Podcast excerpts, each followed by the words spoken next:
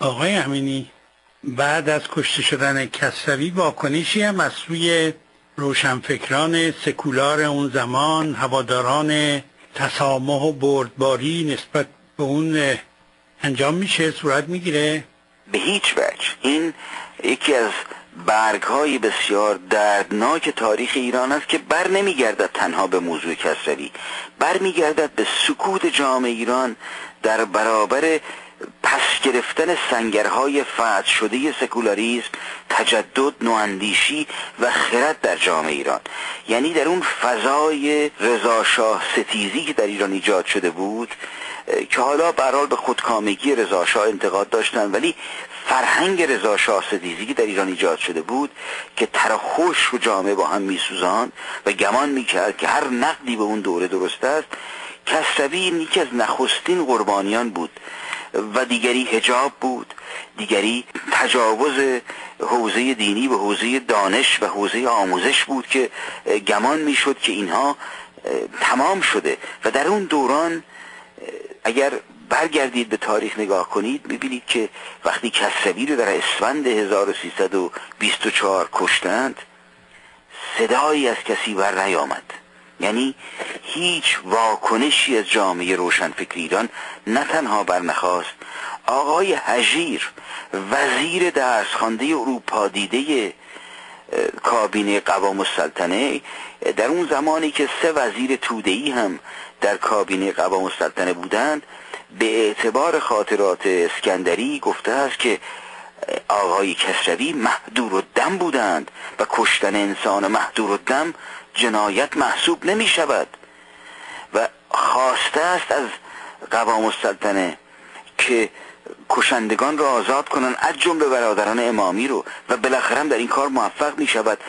و شگفتا از دست روزگار که یکی از این برادران امامی سالیانی پس از اتهام زدن به همین هجیر هجیری که گفته بود کسروی محدور و دم است. به این بهانه که هجیر مسیحی شده است و هجیر فاسد است و هجیر غیره و غیره شده است. هجیر رو یکی از همین برادران امامی کشت. یعنی فضای جامعه ایران متاسفانه فضای تمکین در برابر فروپاشی ارزش های به وجود آمده سکولار و فضای تمکین در برابر حجوم ارزش های رادیکال دینی در اون زمان بود.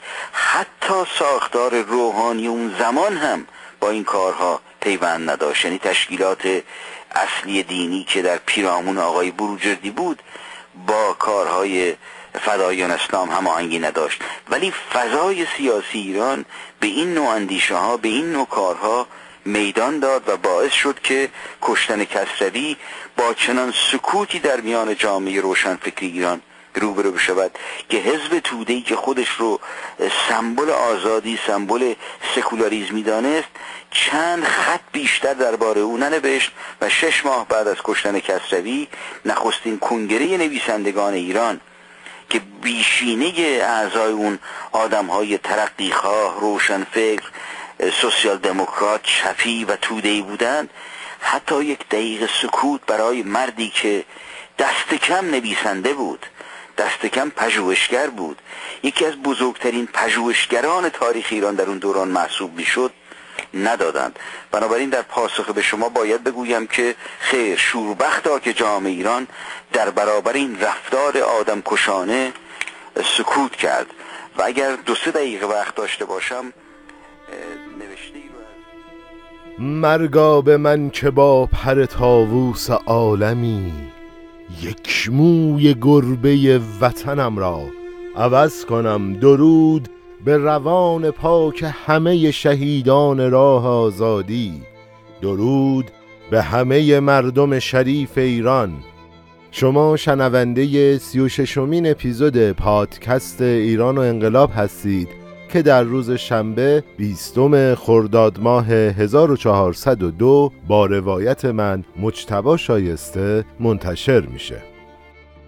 خب همونطوری که می‌دونیم همه اعتراض ها منجر به یک انقلاب موفق نمیشن. بعضی از اعتراض ها می‌تونن به یک جنبش موفق تبدیل بشن و بعضی از جنبش ها در نهایت می‌تونن به یک انقلاب موفق برسن. تازه اینکه یک انقلاب موفق باشه یا نه یه قضاوت تاریخیه که بعد از سالها توسط جامعه شناسا انجام میشه تا ببینن اون خواسته مردم توی شروع اعتراضات چیزی هستش که این انقلاب بهش رسیده باشه بعد از چند سال یا نه. ما توی فصل اول پادکست ایران و انقلاب اومدیم. جامعه ایران و اون مسیری که برای موفق شدن جنبش مشروطه طی کرده بود رو با همدیگه بررسی کردیم. توی اپیزود 25 و 26 یه خلاصه از فصل اول رو برای شما روایت کردیم و از اپیزود 27 به بعد به داستان جنبش مشروطه و موفقیت انقلاب مشروطه پرداختیم. و از اونجا به بعد می‌خوایم ببینیم که جامعه ایران چه اتفاقاتی رو به خودش دید تا در نهایت توی بهمن سال 1357 به انقلاب جمهوری اسلامی رسید. خب ما توی اپیزود قبل در رابطه با احزاب تاثیرگذار در به قدرت رسیدن رضاخان صحبت کردیم و حالا می‌خوایم بریم ببینیم که توی این اپیزود چی در انتظارمونه.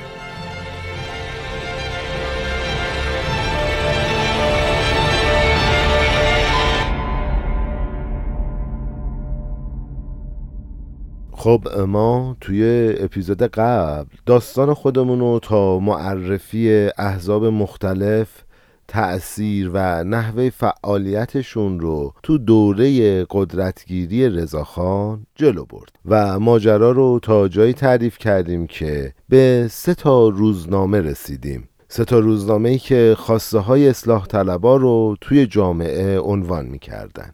یادتونه دیگه در رابطه با اصلاح طلبا و حزبشون هم مفصل توی اپیزود قبلی صحبت کردیم. اما خب توی این قسمت می‌خوایم به شکل مفصل تری بیایم در رابطه با اون روزنامه ها و احزاب صحبت کنیم و ببینیم که اینها چه تأثیری توی جامعه داشتن. می‌خوایم ببینیم که هر روزنامه چه خواسته ای رو مطرح می‌کرد و خب مقالاتشون مربوط به چه موضوعاتی می‌شده. ما توی این اپیزود قراره به فضای ژورنالیستی و جراید اون دوره بپردازیم. کتاب میگه که روزنامه ایران شهر اگرچه توی برلین به چاپ می‌رسید اما تقریبا توی چهل شهر بزرگ کشور توضیح می‌شد و موارد مورد بحث این نشریه نشون دهنده گرایش و جهتگیری اونا بود.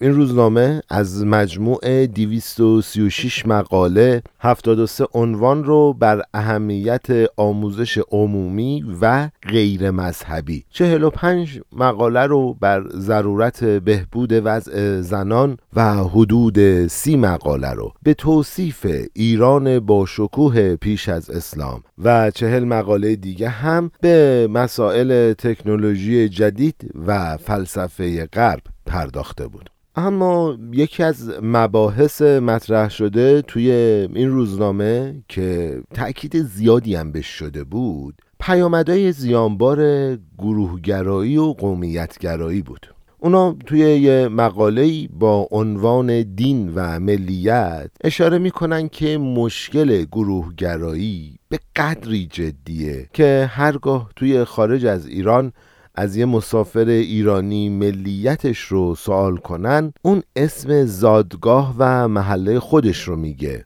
و اشاره ای به نام افتخارآمیز کشورش نخواهد داشت. خب در نتیجه ما باید فرقه های محلی، لحجه های محلی، لباس های محلی، مراسم و آداب و احساسات محلی رو از بین ببریم. یکی دیگه از موضوعات مورد بحثم این بود که عقب موندگی کشور نتیجه تهاجم اعراب مسلمانه. یه مقاله دیگه هم با استناد به تعریف مارکس از مذهب دین رو به عنوان افیون توده ها نام می‌بره و در ادامه به این موضوع اشاره می‌کنه که اگر کشور از قید و بند خرافات و روحانیون مرتجع رها نشه پیشرفت نخواهد کرد. دیگه فکر می‌کنم این ستیزای روزنامه با مذهب کاملا معلومه. تو ادامه این خلاصه دعواها و درگیریهایی که این روزنامه با مذهب داشته یه مطلبی رو توی اون موقع چاپ می‌کنه که میگه ایران باید از انقلاب فرانسه درس بگیره و عوام رو از سیطره مذهبیون رها کنه. توی اون مقاله از دین و افراد مذهبی افراطی به عنوان عامل عقب موندگی یاد می‌کنه و رستگاری و آبادانی کشور رو توی منزوی کردن دین و دیندارا می‌بینه. به هر حال این روزنامه کلی قرض زده میگه دین بده. راه حلش چیه؟ راه حلش رو اینطوری مطرح می‌کنه. میگه چاره اساسی بستن مکتب های قدیمی و افتتاح مدارس غیر دینیه تا آموزش به شکل نوینی به نسل جدید منتقل بشه و از افکار سنتی مکتب خونه ای فاصله بگیره. خب. نویسنده ما یه مطلبی تو پرانتز آورده. فکر می‌کنم که بد نیست دیگه. ما بگیم این مطلبه رو. واقعا ما بچه داریم از روی کتاب تاریخ ایران بین دو انقلاب مطالب رو روایت می‌کنیم. هیچ چیزش نظر شخصی ما نیست. تا اینجا هرچی من روایت کردم مطالب اون کتاب بوده و ما داریم سعی می‌کنیم تاریخ رو بر اساس منابع و رفرنس هایی که داریم بدون طرف برای شما روایت کنیم. خب.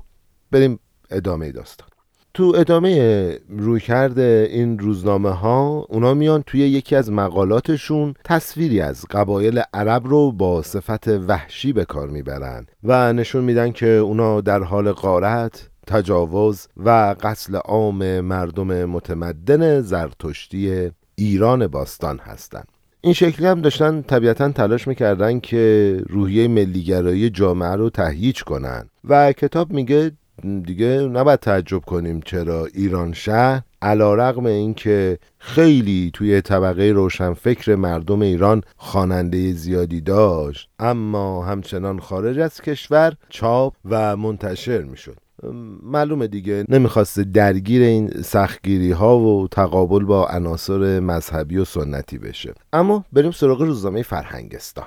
من بچه یه توضیح بدم. واقعا اینکه ما داریم جراید و توضیح میدیم می‌خوایم بدونیم که بعد از اون اتفاقات چه نگاهی توی جامعه حکم فرما بوده و می‌دونید دیگه ما داریم سیر اتفاقاتی که توی جامعه افتاده تا ما دوباره به یه انقلاب دیگه رسیدیم و بررسی می‌کنیم. بالاخره یه اتفاقایی میفته که مردم تن به انقلاب میدن و اون اعتراض رو به یک نتیجه میرسونن. داریم صرفا اینا رو با هم بررسی می‌کنیم و قدم قدم با هم جلو میریم. اگه احتمالا مثل اون اپیزودهای اول فصل اول مثل اونجایی که ما توی اپیزود ششم یه قسمت کلا در رابطه با بختیاریا صحبت کردیم. یه قسمت کلا در رابطه با هیدری و نعمتی صحبت کردیم. دیدید دیگه موقع انقلاب مشروطه چقدر همین دو قوم مهم شدن و ما از اون اپیزود چقدر استفاده کردیم. بریم سراغ بقیه پادکست. اما خب روزنامه فرهنگستان هم از نظر درون مایه و محتوا روی کردش دقیقا مثل همون روزنامه ایران شهر بود. هفتاد مقاله منتشر کرده که 15 مقالش در رابطه با آموزش نوین هشت مقالش در رابطه با وضع زنانه ده مقاله در رابطه با تکنولوژی صنعتی نه مقاله در رابطه با فلسفه سیاسی غرب.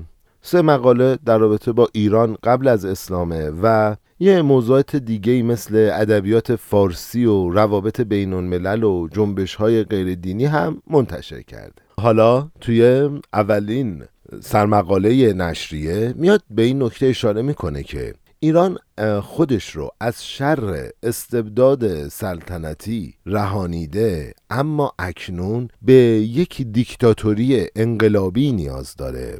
تا با واسطه زور توده های بی سواد رو از چنگال روحانیون خرافاتی رها کنه. خب من واقعیتش اینجوری فکر می‌کنم که روزنامه داره پروپاگاندا می‌کنه.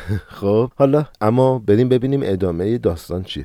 تو ادامه نویسنده اشاره می‌کنه که تو کشوری که 99 درصد مردم تحت سلطه روحانیون مرتجع هستن ما فقط باید امید داشته باشیم که یک موسولینی دیگه بیاد.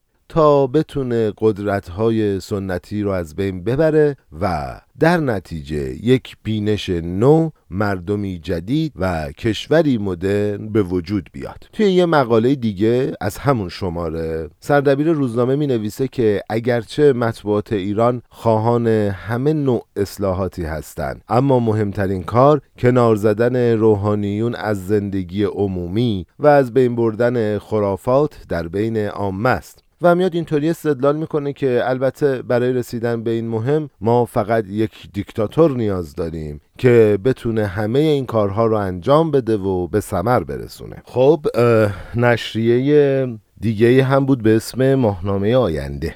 اونم مثل دوتا روزنامه اصلاح طلب دیگه بود اما یه تفاوت اساسی داشت.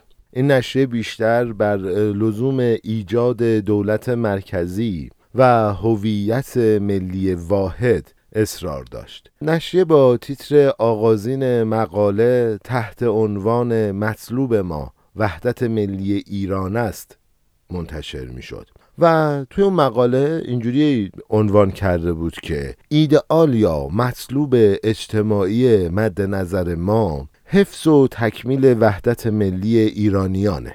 تو ادامه میگه که احتمالا مطلوب بقیه ایرانی ها مخصوصا طبقه جوانم همین باشه.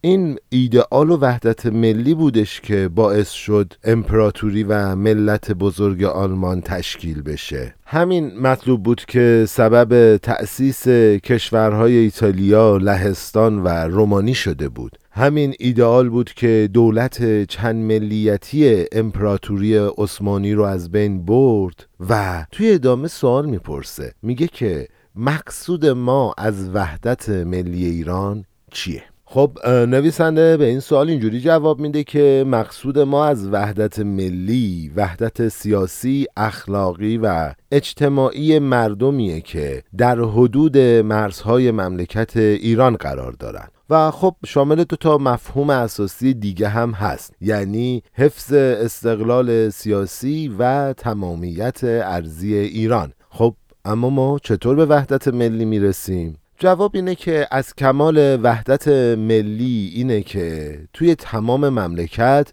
زبان فارسی عمومیت پیدا کنه اختلافات محلی از حیث لباس، اخلاق و غیره حذف بشه و بیایم ملوک و توایفی رو کامل از بین ببریم. کرد، لور، قشقایی، عرب، ترک، ترکمن همه با هم فرقی نداشته باشد و هر کسی هم یه لباس خاصی نپوشه با یه زبان خاصی حرف نزنه. تو ادامه مقاله که خب معلومه دیگه ما داریم کامل تعریفش می‌کنیم گفته میشه که به عقیده ما تا توی ایران وحدت ملی از حیث زبان اخلاق و غیره حاصل نشه هر لحظه ما احتمال خطر میدیم. برای استقلال سیاسی و تمامیت ارزی اگه ما نتونیم همه نواحی و توایف مختلف ایران رو یک نواخت و یک دست بکنیم یا به عبارت دیگه همه رو به تمام معنی ایرانی کنیم آینده تاریکی در مقابل ما خواهد بود.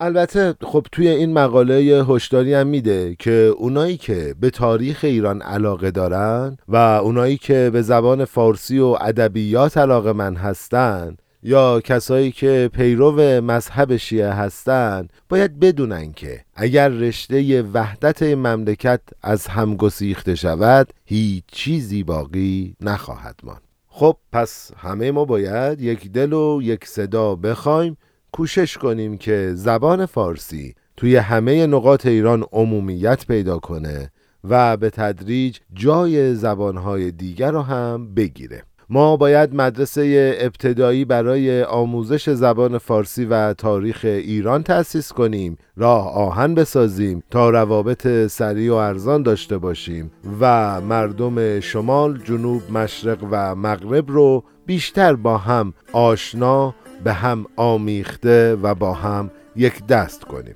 باید هزارها رساله دلنشین کمبها به زبان فارسی در تمام مملکت به خصوص در مناطق آذربایجان و خوزستان منتشر کنیم و اسامی جغرافیایی غیر فارسی رو هم باید تغییر بدیم و با توجه به مسائل دیگه بتونیم به وحدت ملی دست پیدا کنیم.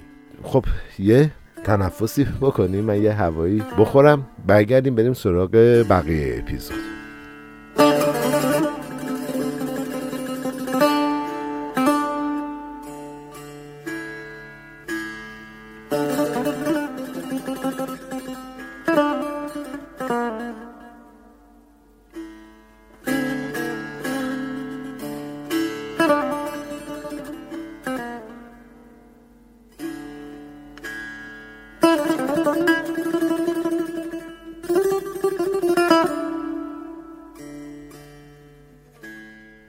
بچه واقعا خیلی برای من جذابه. وقتی که جراید اون دوره رو با همدیگه مرور کردیم. داریم می‌بینیم دیگه. یعنی روزنامه ها دارن بحث های اصولی و پایه‌ای می‌کنن. برای تشکیل دولت و اگه میگه که فلان چیز رو نداشته باشیم براش دلیل میاره. بچه من تایید نمی کنم من نه ملیگرایی که این دوستان تعریف کردن رو تایید می‌کنم. نه چیزای دیگه ای که گفتن. من فقط یه چیزی می‌خوام بگم. فضای آزاد گفتگو اجازه میده آدم ها در رابطه با اصول حرف بزنن. وقتی فضای آزاد گفتگو نباشه طبیعتا اتفاق خوبی هم نمیافته. البته می‌دونیم دیگه تو اون فضای آزاد گفتگو چه اتفاقاتی هم افتاد. نمونهش همین احمد کسروی. بریم ببینیم احمد کسروی کیه؟ اون ویسی که اول اپیزود شنیدیم در رابطه با ایشون بود. یه توضیحی در رابطه با این شخصیت بدیم ببینیم که کجا متولد شد چطوری زندگی کرد چه ایدئولوژی داشت. کسروی تاریخنگار زبانشناس پژوهشگر حقوقدان و اندیشمند اواخر دوره قاجار و اوایل دوره پهلوی به شمار میره.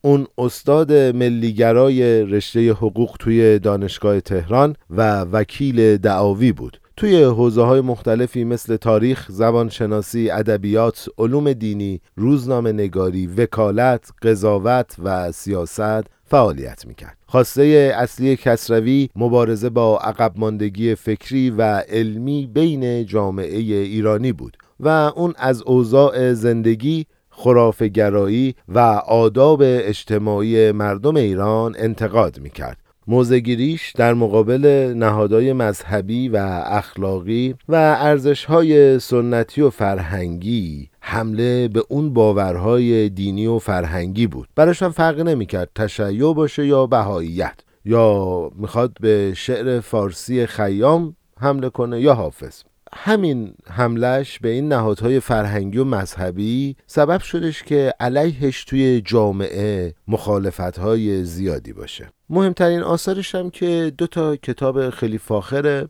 یکی تاریخ مشروطه ایران و اون یکی تاریخ 18 ساله آذربایجان. اونا مهمترین آثار مربوط به تاریخ جنبش مشروطه خواهی ایرانن و یکی از مهمترین منابع تحقیقاتی اون دوره به حساب میان. من می‌خواستم در با مرگش هم صحبت کنم که دیدم نویسندمون در ادامه گفته اونجا یه خورده من مفصلتر از نویسندمون صحبت می‌کنم. حالا بریم ببینیم که رویکرد اصلاحاتی کسروی در برابر جامعه چی بود. کسروی تو اغلب مقالاتی که می نوشت و توی بیشتر کتابهاش درباره زبان، قبایل، مذاهب و اسم مکانهای ایران روی همون موضوعی که گفتیم. یعنی تبلیغ تاریخ ایران تأکید به یه دست کردن گویش و گسترش زبان فارسی توی تمام کشور و اصرار بر عقب ماندگی کشور و مردم بر اثر نفوذ دین توی جامعه بود. اون بعد از قیام خیابانی که در رابطه باش روی قسمت های قبلم صحبت کردیم اولین اثر مهم خودشو با عنوان آذری یا زبان باستانی آذربایجان نوشت. سعی کرد که بیاد اثبات کنه که زبان اصلی آریایی مردم آذربایجان رو مهاجمان ترک از بین بردن. و بنابراین لحجه ترکی و تحمیلی امروزی باید جای خودش رو به زبان فارسی بده. اون توی دومین اثر مطرحش یعنی تاریخ 500 ساله خوزستان تلاش می‌کنه که پیامدهای زیانبار درگیری های و مذهبی توی نواحی جنوبی غربی کشور رو نشون بده. همینطور کسوی توی یه اثر مهم و تاثیرگذار خودش یعنی تاریخ مشروطه ایران سه تا نکته مهم و اساسی رو یادآوری می‌کنه. اولیش آثار زیانآور اختلافات زبانی دومیش نقش حیاتی آذربایجان توی توسعه ایران و سومیش شکست غمانگیز نهزت مشروطه در اثر اختلافات قبیله‌ای و زبانی و مذهبی.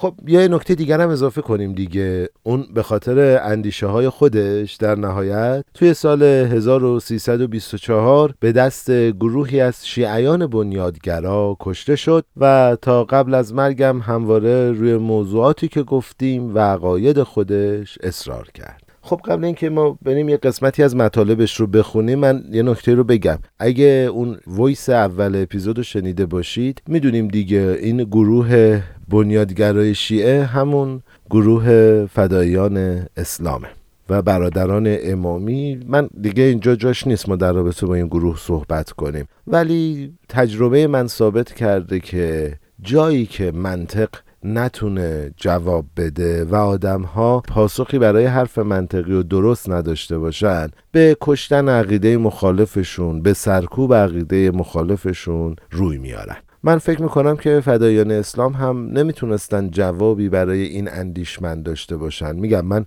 کسروی رو نه سفید می‌کنم نه سیاه. ولی میگم جایی که شما نمی‌تونی جواب یه آدم رو بدی و می‌بینی که اون آدم تأثیر داره و حرفای خودت بی منطقه و تأثیر نداره. به خاطر اینکه اون حرفها تأثیر گذار نشه تو جامعه میری اون آدم یا اون تفکر رو می‌کشی. بگذاریم بریم یه قسمتی از کتاب کسروی رو بخونیم. تمام ایرانیانی که اندکی آگاهی دارند از عقب ماندگی کشور به ویژه افول ایران از یک امپراتوری بزرگ و قدرتمند به دولتی ضعیف و کوچک نگران شدهاند. ریشه انحطاط در کجاست؟ در اوایل این قرن روشنفکران می توانستند ادعا کنند که مقصر اصلی مستبدینی بودند که نفعی پنهانی در بیسوادی و جهل جامعه داشتند. اما در حقیقت 20 سال پس از حکومت مشروطه ما نمی توانیم همان پاسخ را بدهیم. اکنون می‌دانیم که تقصیر اصلی نه بر گردن فرمان روایان بلکه بر گردن فرمان برداران است. آری علت اصلی توسعه نیافتگی در ایران و شاید در بیشتر کشورهای شرقی تفرقه و اختلاف میان توده هاست. امروز یکی از گرفتاری های ایران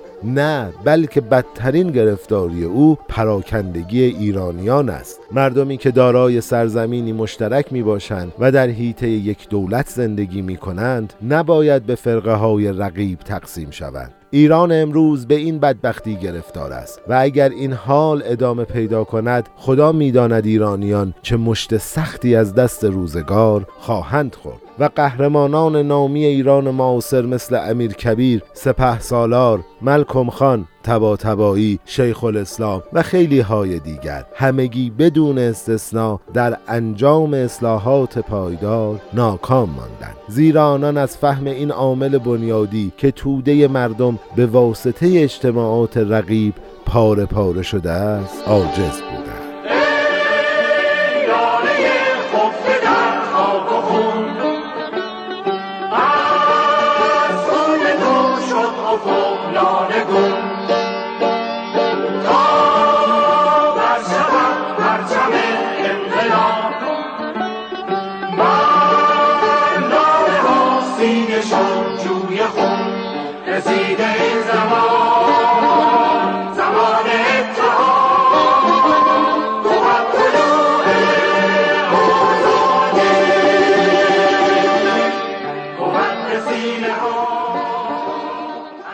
خیلی ممنون که همراه ما بودید.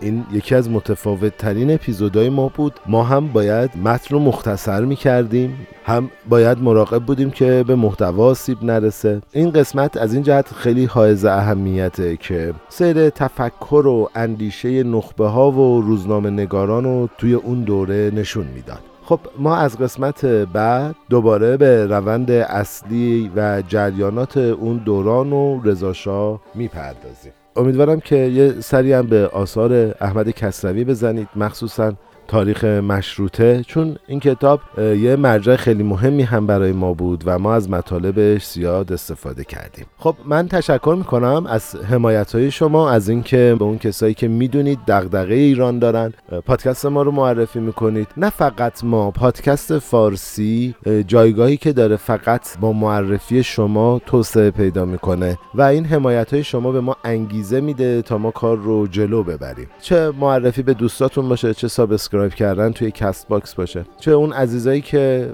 ما رو از طریق صفحه حامی باش پادکست ایران و انقلاب حمایت می‌کنن. این عبارت رو search کنید توی گوگل براتون میاره. عدده می‌دونید دیگه؟ گفتم اصلا مهم نیست. وقتی ایمیل میاد ما یه انرژی می‌گیریم که احتمالا یکی بیشتر خوشش اومده و انقدر براش ارزشمند بوده که حاضر شده که از ما حمایت کنه. همون کسای دیگه هم که ایمیل می‌زنن با هم مکاتبه داریم. از اونا هم ممنونم. کم و بیش دیر و زود من تلاش می‌کنم خودم شخصا ایمیل رو جواب بدم. من از احمد اسداللهی محمد حسین منصوری و سرکار خانم آقاخانی بابت حمایت هاشون توی تولید این پادکست سپاس گذارم و می‌دونید دیگه ما پادکست ایران و انقلاب رو تولید می‌کنیم برای عزت اقتدار و سربلندی میهنم ایران. هنوز با همه دردم امید درمان است که آخری بود آخر شبان